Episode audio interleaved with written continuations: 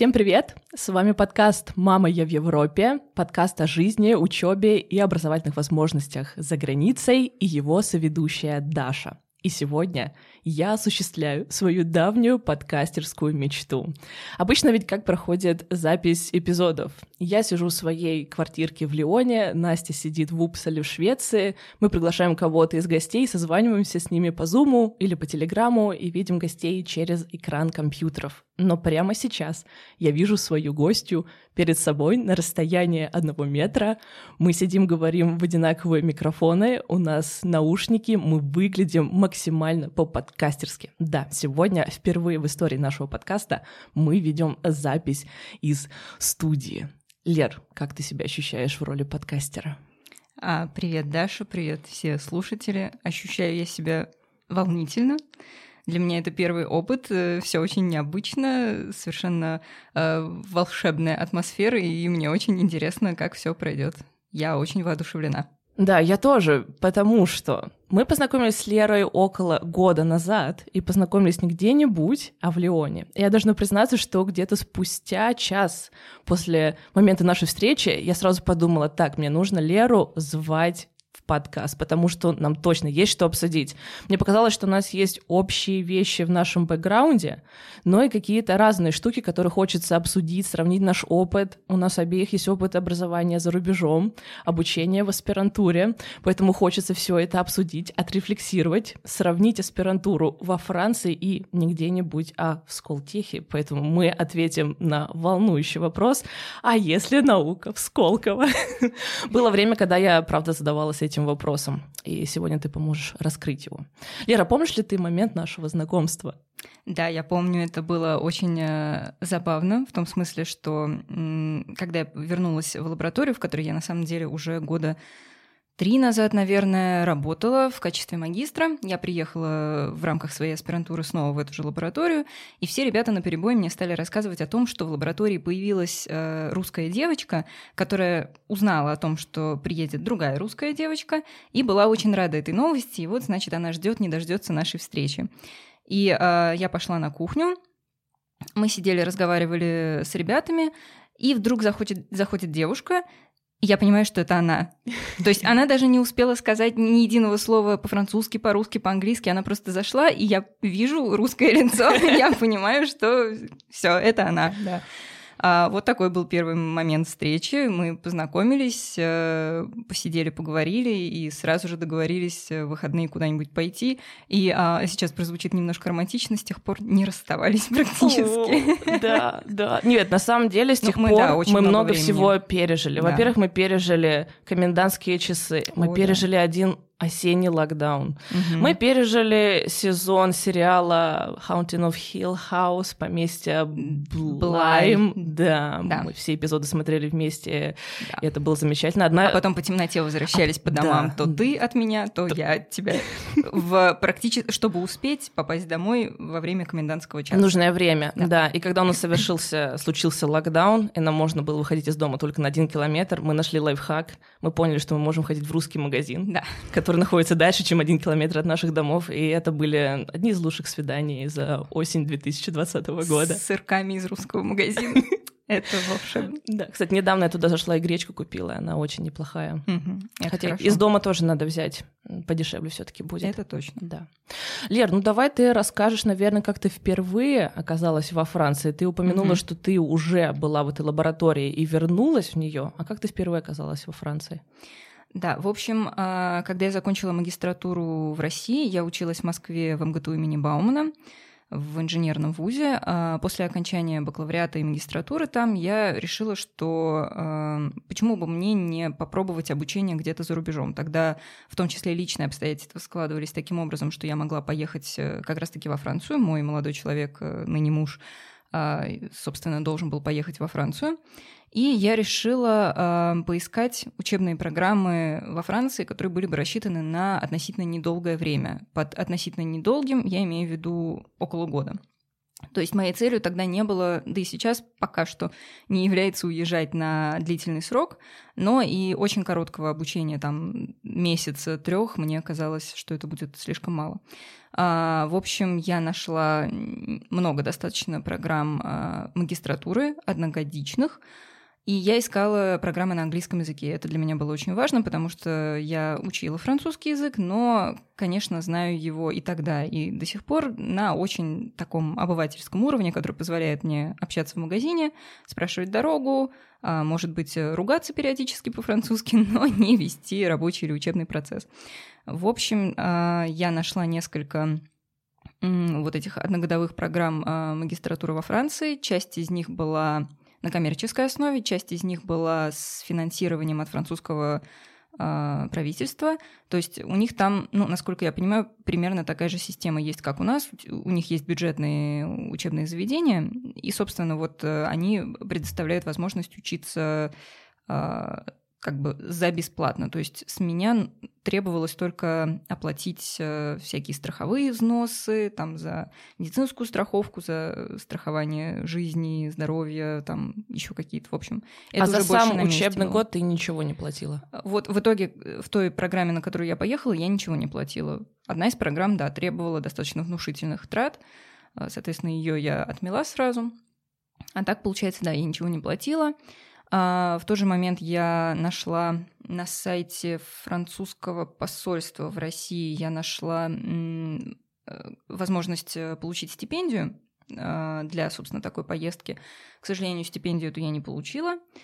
Соответственно, я очень долго взвешивала все за и против, могу ли я за свои там накопления, за накопления, которыми мне помогали родители, естественно, а могу ли я поехать во Францию, могу ли я себе это позволить, будет ли это стоить того, то есть как бы вообще вот имеет ли смысл сейчас тратить деньги, время, уезжать а, в другую страну, заниматься там чем-то другим, или же оставаться в России, где, ну, в общем-то, Положение у меня тогда было очень хорошее, все было замечательно, но я работала на э, такой позиции, которая э, предполагала в основном работу с бумагами, э, в крайнем случае какую-то работу с медицинской техникой. То есть я работала в большой компании, э, я не знаю, я могу назвать название да, конечно. компании. Это было G, G Healthcare в Москве. General Electric. Да, General Electric, спасибо.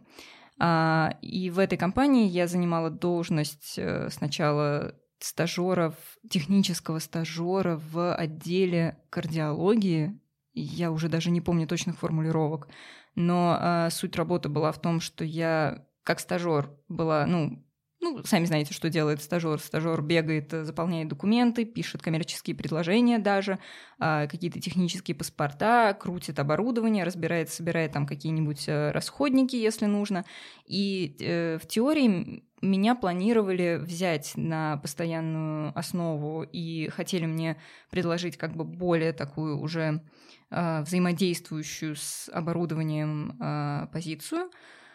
Но это было не совсем... Ну, то есть мне казалось, что это не совсем то, что я типа хотела Типа продукт-специалист из тебя а, готовили бы? Я даже не знаю, как это правильно назвать.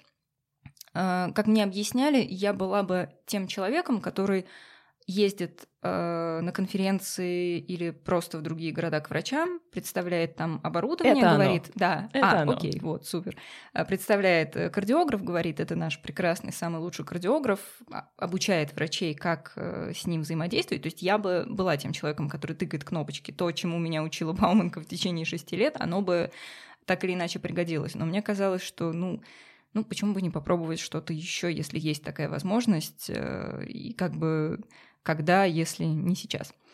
И э, решение было принято в пользу того, чтобы поехать во Францию. И я в итоге выбрала программу магистратуры в университете Эколь де Мин Сан-Этьен. Это город не очень далеко от Леона, где-то километров 60, наверное, я точно уже не помню. А, называется, ну, как бы, если переводить, это шахтерская школа. Но, конечно, к шахтам сейчас она имеет очень посредственное отношение, а, а в настоящий момент это ну, инженерная школа. И я пошла на плюс-минус ту же специальность, которая обучалась э, в МГТУ имени Баумана. Это биомедицинская техника, биомедицинские технологии. Это связано не с биогенетикой какой-нибудь, не с молекулярной генетикой. Это связано именно с инженерными системами для э, для осуществления ну, диагностики, лечения. То есть э, самый такой стандартный пример, который я всем привожу, это МРТ, КТ, те же самые кардиографы, ультразвуковая техника. А, вот, и, соответственно, во Францию я поехала на схожую программу. Она была, э, естественно, я смотрела, чтобы эта программа была не точь-в-точь точь такая же, как то, что я проходила в Бауманке, потому что, ну, а смысл тогда ехать и просто на другом языке изучать то же самое, это было бы не совсем э, рационально. Вот, э, собственно, так я уехала во Францию. А маленькая ремарочка. Забавно получилось, что мой молодой человек в тот момент в итоге не смог поехать во Францию, и во Францию я поехала одна. Это было забавно, потому что поехать я как бы планировала вместе с ним, и, в общем-то, его отъезд, mm-hmm. по, по, как сказать, послужил мотиватором основным для э, поиска этих программ, а в итоге у него все сорвалось, ну, а у меня сложилось. Ну, это нам не помешало. А, тем не менее, я уехала во Францию, и первые полгода я там училась, как раз в Эколь де Мин, училась на магистрской программе. Я не знаю по поводу Это был того... как М2? Mm. Это, это последний год магистратуры, да? Да, да, это именно как М2 было. Не знаю, стоит ли мне подробно рассказывать, что там были за предметы. Расскажи, интересно, потому что я в свое время тоже искала прямое продолжение моей специальности, mm-hmm. которое звучит ровно так же, как твоя. Да. В, мы, в этом еще у нас Даши да, общее, как и оказалось. особенно ведь мне ведь хотелось поступить в Бауманку, когда Лера сказала, что я училась в Бауманке, такая, так, мне надо проспрашивать, а как там было, а давай сравним, а что мы проходили, а что нет. И потом, в общем-то, мой карьерный путь, он выглядел бы очень похожим образом. Я подавалась в General Electric на тоже стажерскую позицию, меня туда не взяли, но я не то чтобы очень расстроилась, потом я попала в Siemens, собственно, и потом бы занималась, в общем-то, тем же самым. Ну да, ну и вот мы сошлись с тобой тобой в итоге по несколько другой специальности. Mm-hmm. И пока что, мне кажется, это было правильное решение сменить немного вектор. С бумажками мы еще успеем поработать. А как вот... я сейчас э, считаю, да, это было абсолютно верное решение. Я нисколько не жалею о том, что поехала во Францию. Это такой сразу э, спойлер, наверное, к нашей беседе. Я ни капли не жалею. Это было в моем случае абсолютно правильное решение. И, ну, посмотрим, что дальше будет, но пока я довольна тем, что в моей жизни происходит после отъезда во Францию и обучения там. Угу. Давай к самому э, обучению. Угу. Что для тебя показалось легким, сложным? Долго ли ты привыкала к тому, как устроена система высшего образования во Франции?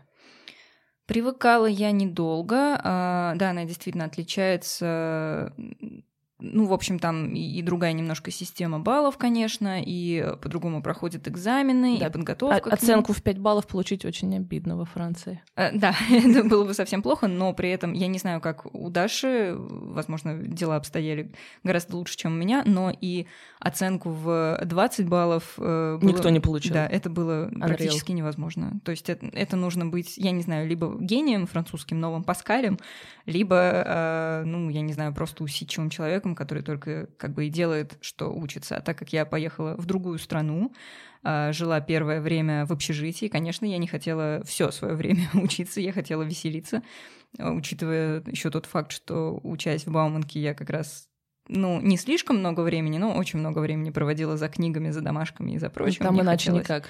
Да, мне хотелось немножечко... Э, Потусить. От, оторваться, да, отдохнуть. А, касательно процесса обучения, в общем, сама программа, она была... Я бы сказала, она даже для меня оказалась неожиданностью то, что она была достаточно широкая. То есть там вообще практически не было ни одного предмета, который я изучала бы в Бауманке. Ну, понятно, мы не говорим о каких-нибудь мат-анализах, там, линейных алгебр, а, алгебрах, это все остается там на первых курсах университета, и в магистратуре это уже не изучается. Но а, в моей программе были такие предметы, как... А, точное название, конечно, сейчас не вспомню, но мы изучали и как раз-таки молекулярную биологию, и а, у нас было два ну, это не семестры, конечно, а как правильно назвать, триместры, ну, когда по два месяца. У нас такого не было.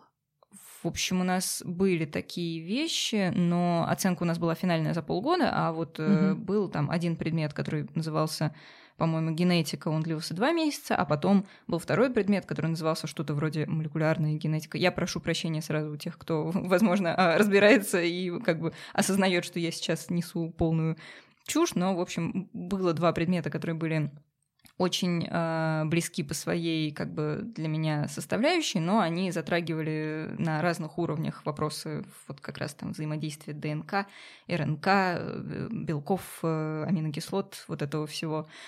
Э, это был, ну и вел их один преподаватель, преподавательница.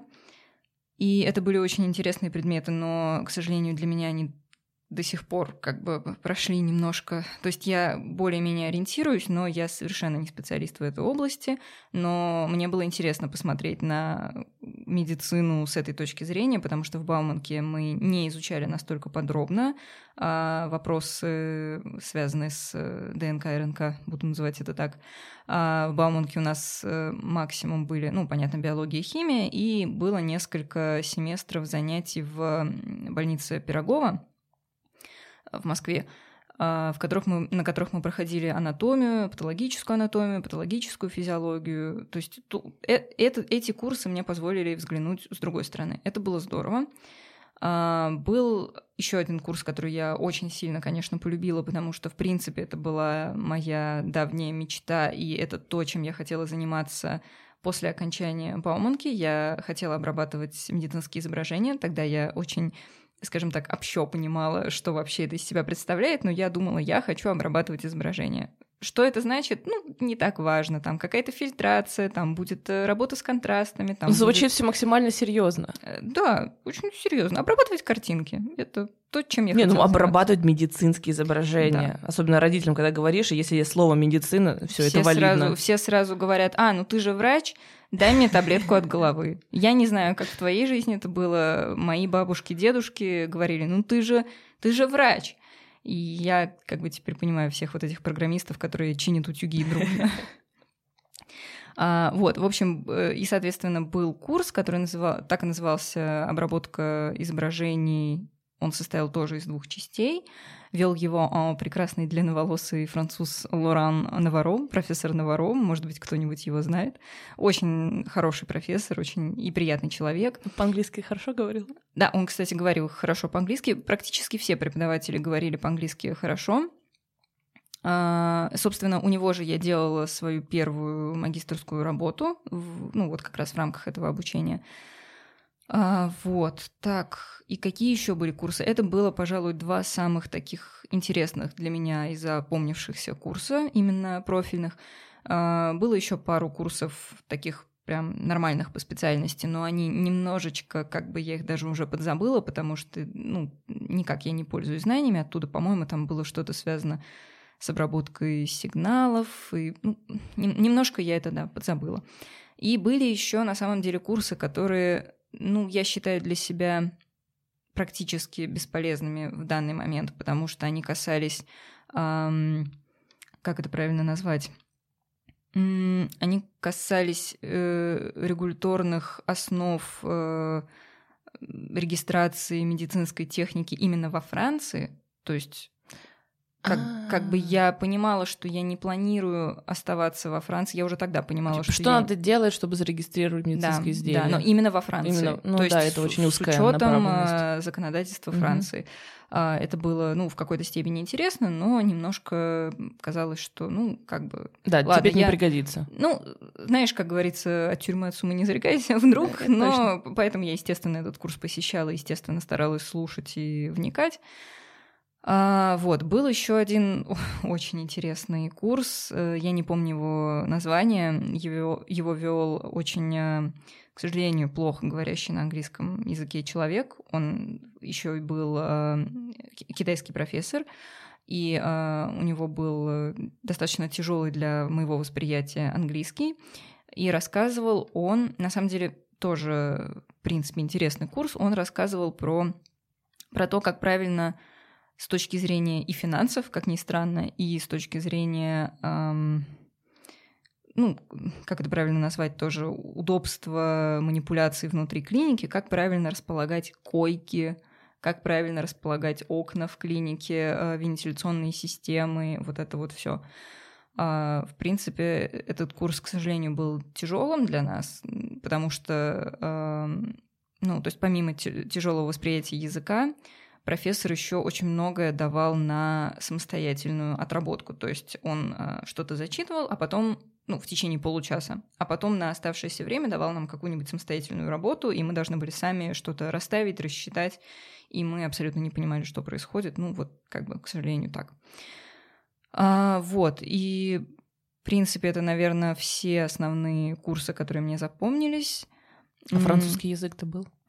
Самого французского языка как обучения не было. То есть он, он был, но как бы его как бы не было на самом деле. То есть э, нас разделили, да, там на какие-то группы. Мы учились в группах с французскими ребятами, и у них тоже обучение было на английском. То есть в этом была идея, в том, чтобы они потом могли на английском коммуницировать. А также в моей группе, помимо меня, было еще, по-моему, два или три иностранных студента, и, по-моему, всего одна еще девушка, которая не говорила по-французски так же, как и я.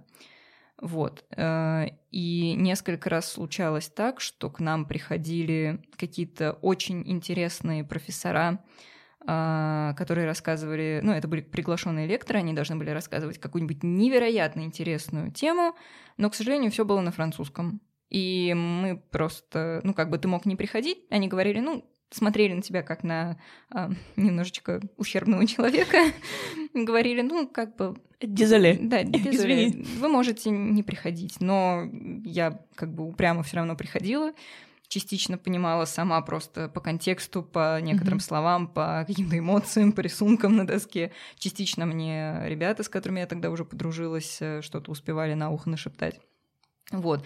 Был даже, вот это, я считаю, огромный был минус, но был даже один курс, по которому э, нужно было сдавать экзамен, и этот курс был на французском языке целиком. И он изначально заявлялся как курс, который будет на французском языке. И в чем была фишка вот этого, я до сих пор не могу понять. То есть они сразу сказали, что да, вы иностранные студенты, да, вы не говорите по-французски, но для вас все равно будет курс на французском языке, и по нему вы обязаны сдать экзамен. А, они сказали, ну мы, конечно, сделаем вам там полегче, мы вам скинем все материалы. Материалы были скинуты, ну, естественно, тоже на французском, потому что никто под нас не будет переделывать э, кучу лекций а, на английский язык. Это раз. Э, во-вторых, материалы были, ну, сами понимаете, как выглядят презентации. Обычно это какие-то, как это сказать, сопроводительные слайды, мысли. да, то есть э, это, это вдруг внезапный рисунок на угу. половину слайда без подписи, и ты как бы гадаешь, что же было на этом рисунке, к чему он вообще был. Ну, естественно, я завалила с первого раза этот э, экзамен.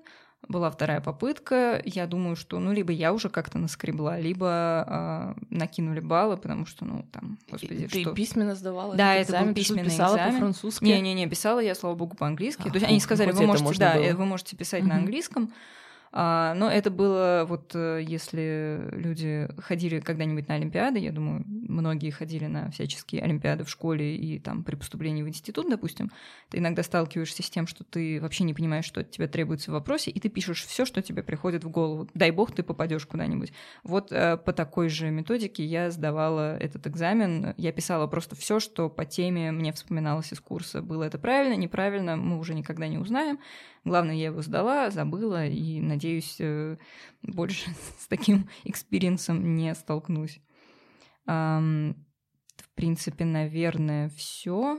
Ну да, и мне, конечно, было немножко неожиданно, что экзамены письменные, а, то есть э, нет такой системы, когда ты сначала там условно полчаса сидишь, корябаешь что-то на листочке, а потом идешь к преподавателю и пытаешься вытянуть себя на оценку пространными рассказами про блох у собак. Ну, это отсылка к анекдоту.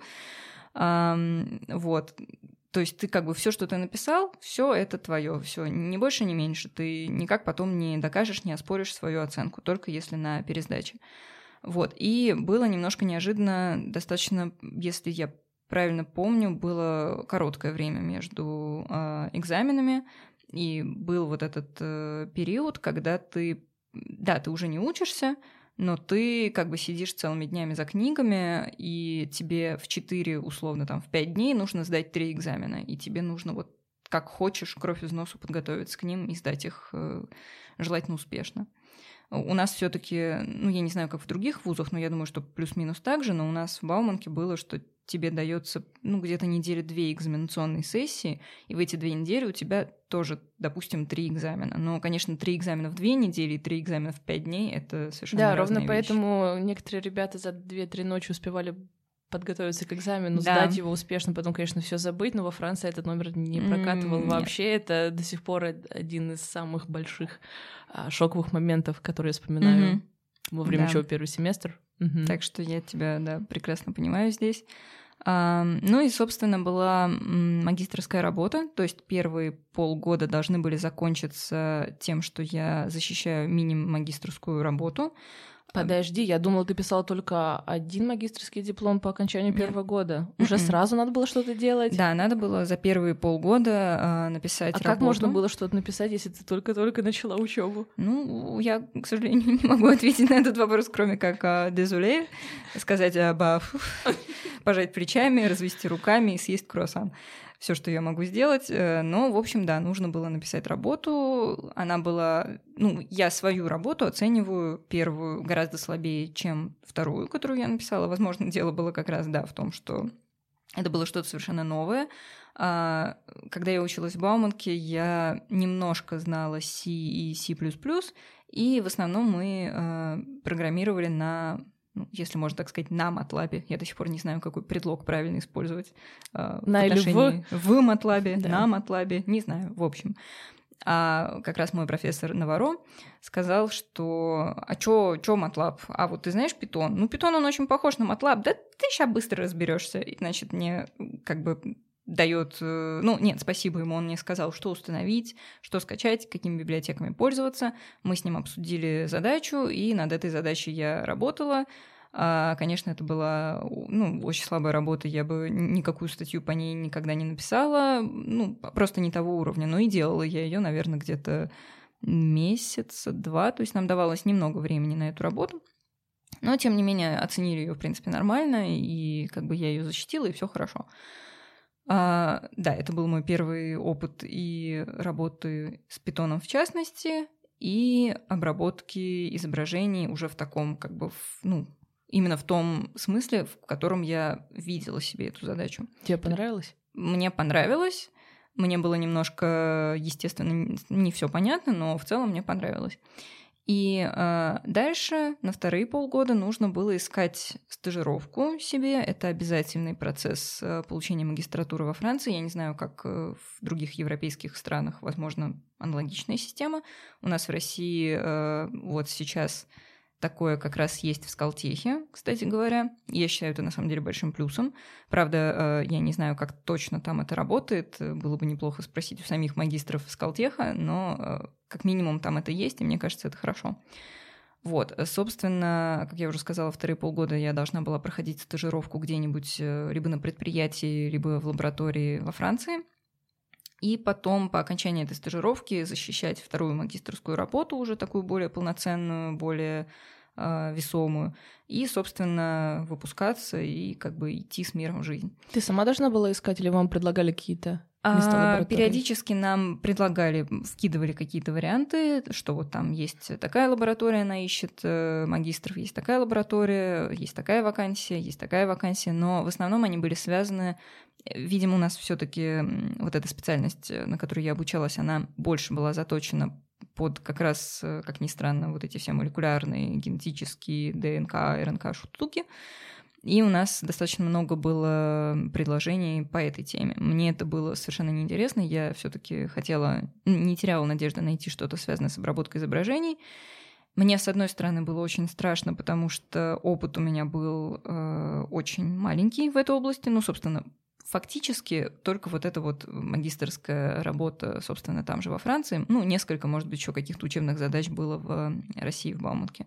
С другой стороны, меня это подталкивало, потому что, ну, я не могу не найти, я обязана найти, как бы, и даже если я не найду, меня куда-нибудь запихнут, то есть все будет нормально, почему бы не искать, не, как бы, не пробоваться в эту, в эту область. А, в итоге я нашла несколько ну, как сказать, предложений, несколько позиций магистрских. То есть обычно лаборатории прям выкладывают магистрские позиции, что вот мы ищем на вот э, М2 позицию себе студента на вот такой проект.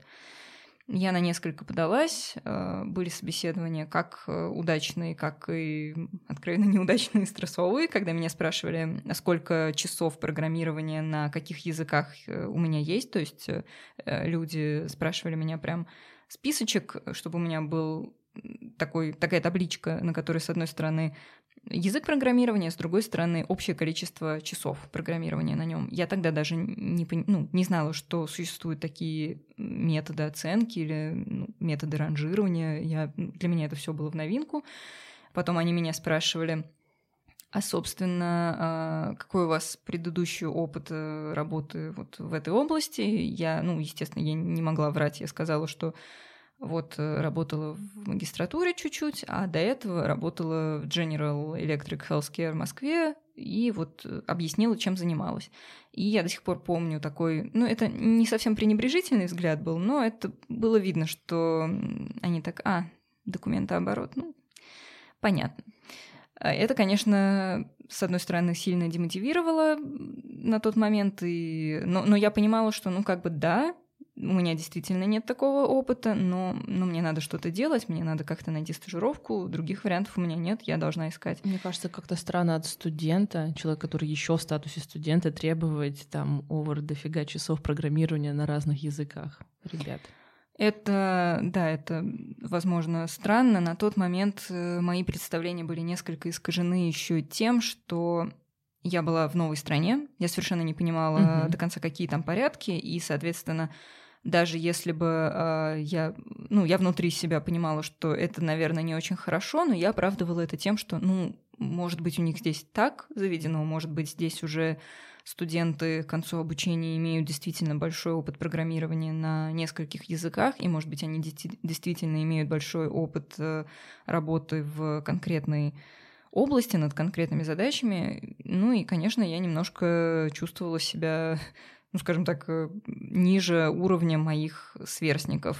И, опять же, с одной стороны, мне было тревожно, что я ничего не найду, с другой стороны, э, необходимость найти, она, ну, как бы и подбадривала, и подсказывала мне, что ну ничего, ты в любом случае найдешь, и все будет нормально. А что еще тебе помогало справляться с вот этими моментами, когда тебе приходили отказы, когда ты делала сравнение, оно шло не в твою пользу? Um, скажем так, на самом деле в той области, в которой я хотела работать с обработкой изображений, оказалось, на мое удивление, немного ребят. Да практически кроме меня никого в моем вот этом потоке не было. То есть я не могла не было условного Пьера и условной Люси, которые бы сказали, а, мы уже нашли пять стажировок э, по обработке изображений, и нас уже э, как бы разрывают на части, и нас берут, а тебя не берут. Такого не было. Наверное, это было неплохо. А, ребята, да, быстро нашли стажировки в других местах. У них как раз э, были там, кто-то пошел вот связанный с, с генетикой, кто-то пошел по дорожке, связанной с а, не, не с регистрацией, а как раз э, как бы с как это правильно назвать, ну вот с обстановкой в больницах. А, вспомнила, у нас э, достаточно много внимания на этом факультете уделялось механическим свойствам суставов, и у mm. нас делали, э, ну, рассчитывали, разрабатывали всякие э, вот эти протезы суставные. Вот, и, соответственно, много ребят, очень много ребят пошло по этому направлению. Вот. А что помогало отвлечься? Да, в принципе, я на самом деле уже, честно говоря, не помню что из такого вне области поиска помогало мне отвлечься. Но лучше всего мне помогли отвлечься два или три, три даже успешных собеседования. Это, собственно, два из них были в одной и той же лаборатории, собственно, в лаборатории Креатис, в которой э, мы потом с Дашей встретились. А, и одно было в другой вообще лаборатории, там тоже прошло достаточно успешно. То есть там я также честно людям говорила о своем опыте, о том, о том, чем я занималась, э, какой у меня experience, и все абсолютно нормально реагировали. И я как бы начала понимать, что, видимо, ну, видимо, мне попалось вот так вот собеседование, одно или два, на которых, э, ну, которые прошли тяжеловато, а, возможно, все-таки разные лаборатории ищут по-разному, у разных групп разные требования. И здесь, в принципе, несколько собеседований прошли успешно, значит, все не так плохо, значит, mm-hmm. э, не все потеряно для меня. Ну и, собственно, вот как раз э, с группой лаборатории Креатис я э, согласилась ну, как сказать, приняла предложение. Наверное, это не совсем корректно говорить э, в случае магистра, но они взяли меня, я приняла их предложение и поехала в Лион. Тоже я немножко переживала ехать в Лион, потому что, опять же, из-за того, что ехала я за свои деньги, а Лион э, дороже, чем Сант-Этьен. Это, конечно, не Париж, но он все равно подороже. Я беспокоилась, что мне не хватит денег, что я буду там жить в коробке и э, где-нибудь под мостом. Ну, такого не случилось. Ну, в общем, я выбрала это направление. И тебе ведь что-то должны были платить во время работы над дипломом, все верно? Угу. Да, верно. А, платят минимальную... Это даже не зарплата, я не знаю, как это правильно назвать. То есть не было вычета налогов у вот этих денег, которые мне платили, и они выплачивались, а, как я потом выяснила, это было большим сюрпризом, они выплачивались за количество рабочих дней в месяце.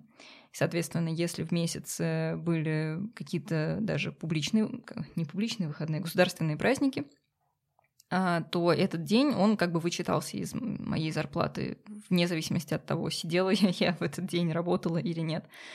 И выяснила я это в, собственно, августе, когда все уходят э, в трехнедельный, если я не ошибаюсь, или четырехнедельный отпуск. И э, из августа, то есть я получала в районе 500 евро в месяц, в принципе, с этих денег плюс э, тех денег, которые у меня были скоплены, и чем мне еще помогали родители немножко, мне хватало... На комнату как раз. Да, на комнату общежития. Комната общежития это, — это нормальная комната, это не, ну, не наше общежитие, там была прям... В Леоне у меня была полноценная студия. Да, там не все было, не было микроволновки даже. А была одна плита с одной комфоркой, но все равно это была полноценная своя комната, никто к тебе не как бы не мешал, не приставал. Но и с другой стороны не было тусовок, и вторые полгода я немножечко конечно, страдала, потому что все мои друзья тоже разъехались по своим а, стажировкам в другие города Франции. А в Лионе никого не было, в Лионской общаге не было общих э, зон, где можно было бы потусить, и там уже не было иностранцев. То есть если в Сант-Этьенской общаге я общалась с иностранцами в основном, и у нас была прям нормальная тусовка, то в Лионе этого не было.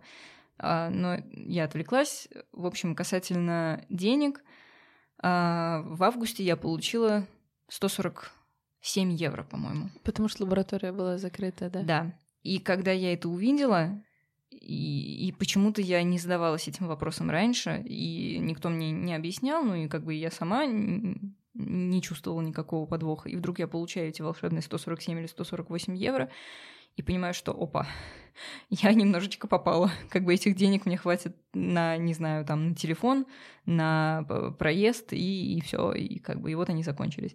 Ну, естественно, опять же, я не одна живу, слава богу, у меня есть и родители, которые мне помогли, и там ну и молодой человек из Москвы тоже мне помогал, и ребята во Франции, у которых что-то было, там, если, ну, я совсем не успевала где-то заплатить, они мне да, помогли. То есть было к кому обратиться? Да, было к кому обратиться, конечно. И ребята из моей лаборатории, французы, они очень очень-очень были э, открыты к помощи. Была одна замечательная девушка, Сюзанна, мы ее обе тоже с Дашей знаем, она э, очень здорово и поддерживала, и помогала, и всячески предлагала свою помощь. Она передавала нужно. тебе большой привет, и она может по-русски сказать, у да. меня есть кошки. Да, э, Сюзан стала учить русский язык. Хочется верить, после того, как мы с ней, да. с Дашей познакомились, ее захватила волшебный язык, скажем так.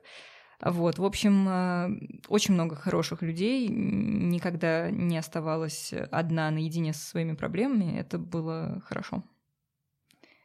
Вот, собственно, это вот касательно денег был вопрос. Да, а теперь можешь рассказать именно, как твоя работа над дипломом mm. проходила. То есть тебя взяли, ты переехала в Лион, начала ходить каждый день в лабораторию, работать над проектом, и все равно это ведь оставалось что-то такое, что ты делаешь, в общем-то, впервые. У тебя не было действительно большого опыта по написанию программ для обработки медицинских изображений. Ты чувствовала, что тебе в лаборатории оказывали достаточно, ну вот, помощь, могли подсказать, как что делать, или ты больше сама совсем разбиралась?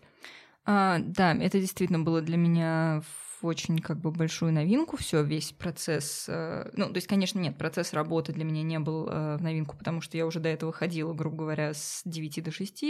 Я знала, как это работает. Э, я знаю просто людей, которые, для которых это в новинку. До сих пор мои коллеги-аспиранты, они как бы, ну, привыкли к тому, что ну, в аспирантуре ты не обязан ходить с 9 до 6, ты можешь просто как бы уходить, когда хочешь, приходить, когда хочешь. Во французской лаборатории э, дело было не так. Желательно было приходить в определенное время, уходить в определенное время. А, да, занималась я тогда ну, наверное, уже не, то, не столько набирающей популярность, но уже в каком-то относительном зените популярности темы с обработкой изображений с помощью диплернинга. И у меня было два руководителя, и они оба, на самом деле, оказывали огромную поддержку. То есть э, даже на этапе собеседования э, мы уже проговаривали, что я знаю, что не знаю. Они сказали, вообще без проблем, как бы все будет нормально, мы совсем разберемся. И действительно, там был э, один руководитель, который больше другого уделял нам времени, ну, просто по, как бы, во-первых, по своей, по своей загруженности. Он не был э, профессором, он был э, именно как постдоком. Вот, и он помогал очень много и разобраться в коде, и вообще как построить методологический процесс изучения проблемы. Это было очень важно. То есть с чего начинать, какие вопросы нас интересуют, как мы планируем на них ответить, как мы строим гипотезу, как мы, значит, э, э, собираемся ее доказывать или опровергать, и к какому выводу мы хотим прийти в идеале. Все это мне мои руководители замечательные помогли э, понять, помогли в этом разобраться. А, я на самом деле сейчас уже плохо помню, но мой муж говорит, что тогда я, ну, когда мы с ним созванивались, я много жаловалась на то, что мне кажется, что мне ничего не получается. Что как я, это знакомо. Да, что я ничего не понимаю в этом чертовом питоне, что я не понимаю, как тренировать эти чертовые сетки, что я не понимаю, а, что вообще от меня, ну, не то чтобы хотят, а что как бы, к чему я вообще все это делаю, зачем, как мне это сделать. Мне кажется, что ребята вокруг меня э, а, все равно прошареннее. То есть вот этот, скажем так, некий комплекс, который был э, в конце э, первой магистрской части первого полугода, он остался. Опять же, сейчас я этого уже не помню. Мне кажется, что да все было нормально. Да я как-то ну, тренировала сетки и тренировала, и никаких особенных проблем не было. Но вот как бы мне взгляд со стороны напоминает, что нет, ты тогда, дорогая Лера, очень сильно переживала, и ты очень себя грызла, и как бы... Ну, это синдром отличника, я думаю. Вот, но на самом деле, действительно, ну, я думаю, раз я сейчас все это уже забыла, это было не так страшно все было действительно нормально. Это был нормальный процесс обучения. Это было действительно для меня в первый, в первый раз уже такие более-менее серьезные проекты я э, училась, э, ну, училась разбираться, что вообще это за сетки, что там за propagation, что а там а ты за... сама какие-то онлайн-курсы, может, проходила, или ты просто онлайн читала? Я читала много, угу. курсы я не проходила, э, но я много читала. Хотя сейчас я немножечко жалею о том, что я не проходила никаких курсов, потому что тогда я освобождалась в 5 часов вечера, и почему-то э, не думала о том, что после, после пяти можно еще чем-то позаниматься. Я как бы шла либо гулять, либо, не знаю, там смотреть видосики, как-то отдыхать. Я думаю, сейчас я бы стала что-нибудь читать обязательно, или бы взяла какой-нибудь курс и еще что-нибудь. Это не Или есть... work-life balance. Да, это не есть хорошо. Я хочу сделать ремарочку. Это тоже не всегда хорошо, поэтому с этим нужно быть очень аккуратными. А, вот. Э, в общем, да, в принципе, ну, в итоге я совсем разобралась. В итоге я сделала хорошую работу. А когда я защищала ее перед своей а, комиссией университета, ее достаточно высоко оценили, мне задавали очень много интересных вопросов, людям было явно действительно интересно, чем мы там занимались. Это было очень приятно. Ну, естественно, понятно, что когда к твоей работе проявляют такой интерес, ты чувствуешь, что ты сделал что-то не просто на отвали, да. которое где-то будет потом пылиться в архивах твоего университета, а что это интересно людям. А, конечно, основная цель любого ученого это публикация. На тот момент мы писали, писали, писали статью и не написали ее.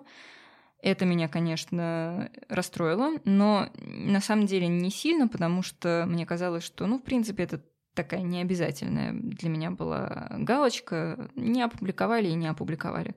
Но в итоге, как ни странно, несколько э, работ по вот этой моей работе и как бы продолжении этих работ после этого уже мои коллеги французские опубликовали после того, как я выпустилась. И в итоге по этой моей работе Наверное, статьи две или три есть. Я там в соавторах, да, не в первом, не первом. Вот хотела спросить, но все-таки. Но все-таки да, засчитано. И вот этот, э, если я правильно использую термин, этот гештальт, да. он для меня закрыт. То есть тогда я не опубликовалась, ну как бы подумала, ну и черт с ним, ничего страшного. А сейчас эти работы вышли, и я окончательно для себя закрыла ту страничку с той магистратуры и успокоилась, что все в итоге закончилось хорошо мои труды не пропали зря, и мои старания не прошли даром. Да, можно сказать, Лера, я молодец самой да. себе. Я могу купить себе круассан или эклер и отметить это дело. Точно. А тебе не предлагали остаться в лаборатории на PhD? Um, как такового предложения я не, ну, насколько я помню, не звучало от моих руководителей.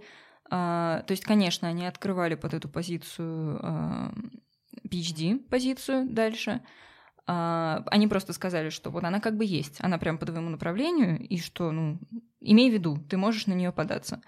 А, но я уже как бы, я в принципе, когда ехала во Францию, я не думала, что я буду оставаться там, ну, даже если не навсегда, то хотя бы на там 2, 3, 5 лет я, ну, не планировала. Опять, в основном по личным обстоятельствам. И э, тогда я долго думала в итоге подаваться на эту PhD, не подаваться, хочу я оставаться во Франции. PhD это все-таки 3-4 года, это как бы ну, не хухры-мухры.